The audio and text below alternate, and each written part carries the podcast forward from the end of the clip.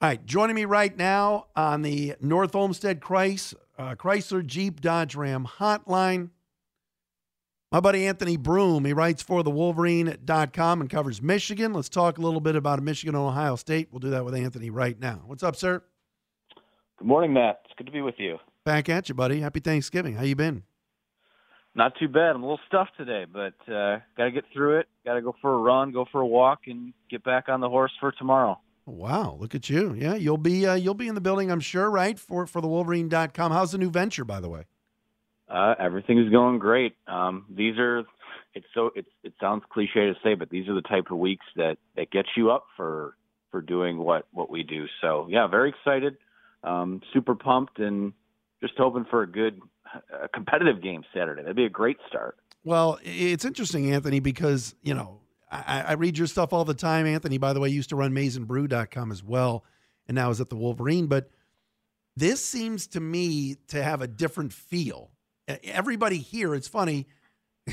I'm a hybrid guy. I got Cleveland ties, I got Detroit ties. So it's like the Michigan people are going, we kind of feel good this time. And the Buckeye fans are going, yeah, we'll still win by double figures. Where, where do you stand on that right now? Well, yeah, I mean, the fact of the matter is, is that there, there's still a path where Michigan could play well and lose by double figures. Ohio State's that good, like we know that. But I think you're right in that it does. It has felt different throughout the year in that you know this is a group that we haven't seen that deer in the headlights look this year. It's a group that has been extremely cohesive. It's a group that's played together, played hard throughout the year too. I mean, um, really hasn't been a bad effort. There, there's been lack of execution at times, but never a bad effort. And um, you know, I, I think they've they've gotten better from week one to week 12, 13, where we're at now. Which, you know, Harbaugh teams before we've seen them kind of start out hot and then peter out down the stretch. So, you know, given that this was a rebuild, reset, whatever you want to call it, year, the fact that they've been able to kind of have their cake and eat it too, and, and reset the program and, and take all these steps forward. Um, this is like I've maintained that if if you're gonna take down this this giant to the south, which is what Ohio State is, um, and it's it's not just a Michigan problem; it's a Big Ten problem. Nobody's beaten Ryan Day in Big Ten play yet. It's gonna take a special group, and, and what I, what we've seen from this group of guys is that you know, led by an Aidan Hutchinson, a Cade McNamara, like these guys have that self drive. They don't need they don't stare around and wait for to be told what to do. Um, these guys get after it on their own, and that's where I think it does feel different because this has been one of the only Michigan groups in a long, long time that you don't hear the talk, you don't hear the the guarantees, you don't hear the hype, the revenge tour, the catchphrases. They just get to work and get after it. And the, they, and the played, revenge tour. Oh my God, that was a classic bit. Yeah, yeah, the old bit siren, right? So, That's right. Um, yeah, they don't they don't talk. They they just they just go out and, and do it, and they've played really good football too. So I mean, that's know, Michigan fans have been great, you know, asking for that for a long time, and they're getting it. And I think it gives them a puncher's chance in this game tomorrow. Anthony Broome from the Wolverine.com covers uh, Michigan football and, and basketball as well. Uh, kind enough to join us here. You look, you look at, you mentioned Cade McNamara. I, I don't think he's a great quarterback per se, but he, he just wins. And then you look at the numbers and go, man, he doesn't turn it over either. That's that's huge in a game like this tomorrow. Yeah, he's not the he's not the shiny toy like the guy behind him on the depth chart and JJ McCarthy. I know there are a lot of Michigan fans that were hoping maybe he'd be the guy down the stretch here, but no, you're right. I mean, you look at you look at the box scores in the game and you're like, ah, you know, this wasn't really wasn't really all that great, Cade. But then you go back and you watch, and, and when they've had these gotta have it moments, you need to put a drive together. Um, he has delivered. I mean, the the Nebraska game is a game where um, he he he played really well down the stretch. He's really, you know, he's thrown for double digit touchdowns, which I mean, Ohio State quarterbacks get out of bed and, and throw double digit touchdowns, you know, in their sleep. But um, you know, Cade McNamara the last couple of weeks has played really good football too. And again, in a gotta have it moment, a gotta have it drive at Penn State, he delivers. Um, you know, things didn't go great. You know, things didn't go well down the stretch at Michigan State, but that's the best game he's played all year. Like he just again, in in the identity of this team, he just works. The clock hits zero, and you've got a you've got a W on your hands. So he's played really well. Um, I know it's it hasn't always, again, sexy is the word I use a lot when we do the podcast videos, whatever it is. But the guy just gets the job done, and you know, at some point, and you know, it goes back to like this Nick Saban rant from during the week. Like, at some point, you just have to give guys credit for winning instead of what it looks like. And and they're ten and one heading into this game Saturday. They'll play for the Big Ten East title. Like he deserves credit for that. So he's done a really nice job. What about bulletin board material, Anthony? I haven't seen anything that's been spicy or juicy at all this week from either side. What about you? Um, no, not not really. I mean, I know the I've seen some stuff where Cade McNamara said in a radio interview that he was, you know, they were looking to find ways to take advantage of Ohio State. I know that's been twisted and taken into something from you know some Ohio State fans or whatever, but it's been pretty tame. Um, you know, despite despite you know, it just seems like there is there's still kind of a I can't say mutual respect, but um, you know, you're not hearing anything about the Hang 100 stuff or, or whatever. Like, you very rarely do you hear a lot of trash talk coming from the Michigan side of things. Um, but this week it's been, you know, we talked to linebacker Josh Ross on Monday, and someone asked him about, you know, trash talk and guarantees. He's like, listen, at some point, you know, he's been here five years. He, he's like, we're just so tired of talking about it. We just want to go out there and do it. So there, there, there hasn't been that extracurricular stuff. Now I'm sure that'll change the second both of these teams hit the field on Saturday, but um, it's been rather tame in the lead up, which you know we'll see what what ends up happening with that. But uh, I don't think you need the trash talk to add to the juice to this game. This is this one's as big as it's been between these two teams in, in a long time. Didn't let, us talk about this for a second. C.J. Stroud was uh, recruited heavily by Jim Harbaugh, and then J.J. McCarthy kind of got dissed by Ryan Day. Isn't that how that went? Uh, CJ Stroud was uh, so in Michigan's 2020 class. They had a quarterback, J.D. Johnson, who had to medically retire because he had a heart issue, and so Stroud was actually kind of a late bloomer. He came on late in his, you know, late in his uh, high school career. Um, had a recruitment that kind of went a little later than most quarterback recruitments go. Uh, he had taken a visit to Michigan, um, and he just he picked Ohio State, which hey, that's it's hard to it's hard to blame anyone for doing that, right? Right. But um, yeah, pretty surprising that uh, JJ McCarthy really never got any looks from Ohio State or anything like that. But um, again, OSU's a quarterback factory. You can only have so many guys there. You definitely look at their situation now, and you're like, wow. I mean, where's how is this going to work? Someone's going to going to move on eventually. So, um, yeah, I mean, I think Michigan there's make no bones about it. I think Michigan got pretty lucky that McCarthy is kind of a Michigan fan, and, and that was kind of a dream school for him. Uh, but yeah, he's he's he's someone to look forward to, and don't be surprised.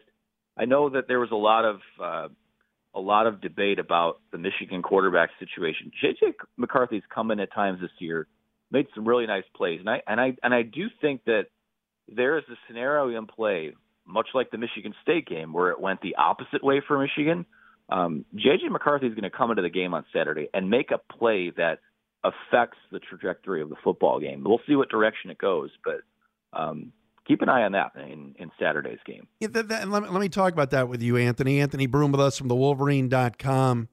Um, you know, if Cade's in a good rhythm – why then does JJ come in? Like I get there's a change of pace or whatever, but there there's times to me if I'm McNamara, I'm like, wait a minute, I just threw a touchdown pass, and now to start the next series, I'm out. Is it are mom and dad in Harbaugh's ear? Like, what's up with that?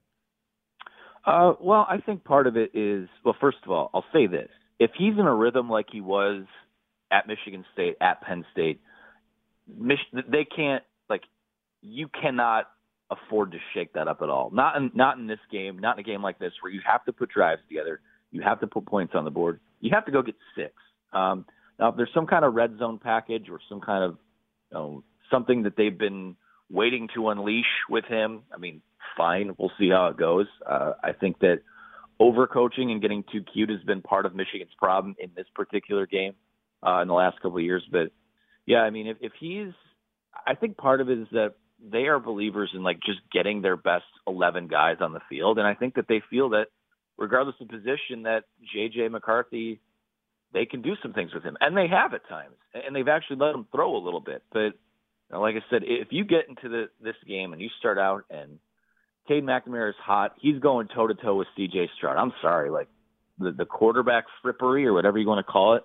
There's no room for that. There is no room for error on Saturday, and that includes the, the guys on the field making plays, and it got you know quite frankly it, it, it involves the guys on the sidelines just letting their guys play football and not overthinking it. So, yeah, that's it's going to be something to watch. But like I said, the way this is heading, something's going to happen on Saturday with JJ McCarthy. It's going to send this in one direction or the other. What about what the Buckeyes have to do to slow down Ojabo and Hutchinson? And I know that there are Buckeye fans and some that'll say, well, you know, Ohio State beat Michigan when they had um, uh, Winovich and Rashan Gary. So they've seen really good edges before, but I don't think those two guys, and they're both pros, but I don't know if those two guys are as good as these two right now. Yeah, I mean, Ohio State's got two really good tackles, so that that's a good start. But like I said, we're, t- we're looking at a guy like Aidan Hutchinson who um, he's not quite Kayvon Thibodeaux, but he might be number two, number three, number four pick in the draft coming up. So, I mean, that guy, he's an absolute terror. Ojabo has has been um, his growth, I mean, he's grown more than any Michigan player on that entire roster. Guy that I've seen some people talk about as another potential top 10 pick. So I don't, you might be able to find a way to use a tight end and slow one of them down, but I, I mean, I don't know how you slow both of those guys down. And, but, and they have to play their best games because we've, I mean, we've seen that before. Winovich and Rashan Gary in that 2018 game, I don't even think they put a finger on, uh, on, uh, whoever was, I, I mean, I forget. It's been a, a quarterback factory at this point, but um, Haskins, I think it was at the time. But yeah, it, it's going to be tough. I think where Michigan hasn't, you know, they're hoping what they can do is you're not going to slow down Ohio State's offense. So what you need to do is you need to disguise your coverages. You need to um, mix up your pressures and different things like that. And I think that Mike Macdonald, their defensive coordinator, is going to throw the kitchen sink at them. He's going to try anyways. I mean, like I said, you're not going to slow down Ohio State. Michigan's shot in this game is probably like keeping them in the in the low to mid 30s and hoping your offense does its job. Um, I think once you get higher than that, you, you obviously seen in the past how things have snowballed on them. So, yeah, those guys, Ojabo Hutchinson, they have an insane motor. They they, I mean, Aidan Hutchinson. There's not a stat for this, but it, I mean, I guess pressures are a stat, but it just seems like every single play he's in the backfield, and if he's not in the backfield, he's dropping into coverage, or he's he's been a maniac, and, and this is a legacy-defining game for guys like him. So um, he came back to win a game like this, to to play well in a game like this, and you know we'll see what happens. Those three receivers at Ohio State are unbelievable. Uh, how do you think Michigan matches up with them? Uh, they don't. I don't think anyone does. So again, it's one of those things where you might be able to slow one of them down. You might be able to give two of them their best shot, but to stop all three is that's a tall task, especially when I think you know Michigan on the back end. Um, I think they're it's a combination of older guys that I think have played fine, but not stars, and then some younger talent that is still kind of you know being thrown into the fire there. Um, the best thing that Michigan can do to slow down those guys is to get to C.J. Stroud like we just talked about the pass rush there. It's that, and it's also, hey, you know what? You need to get a turnover somewhere, or here's a third down. Here's a third and eight. You need to get off the field, or you don't jump off sides on a punt or or a big play, whatever it is. Um, their margin of error in a game like this is so so small, and those guys are so talented. Um, like I said, there's not a better wide receiver trio in the country right now. So I, I don't I don't like that matchup against for Michigan. I don't really like that matchup for anyone that uh, that Ohio State would play here um, down the stretch or otherwise. It, it's that's really going to be difficult. So stopping those guys starts to me at the line of scrimmage and, and what you're doing to confuse uh, C.J. Stroud because I just if he has time to throw, he's going to get it to one of those guys because that's what Ryan Day does. He schemes these guys wide open and uh, they make plays. So it's going to be really difficult to pull that off. I always love talking to you, Anthony. You can read Anthony Broome at thewolverine.com. He joined us on the North Olmsted Chrysler Jeep Dodge Ram hotline. AB, thanks, buddy. Of course, anytime, Matt. There he is, Anthony Broome, with us, uh, talking about The big game, the game tomorrow, Michigan and Ohio State. We appreciate him giving us some time. And, and, and he brings up a lot of good points. A lot of good points. Um, this does have a different feel. This Michigan team hasn't gagged away games in November. They've stayed in, you know, they've stayed together. No one's saying saying anything stupid this week. No one's running off their mouth about Ohio State or we're going to do this, we're going to do that. Um, but again, the Buckeyes are just so good.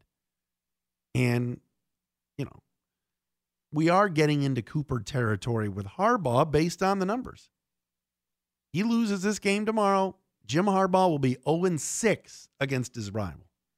He was hired to beat them.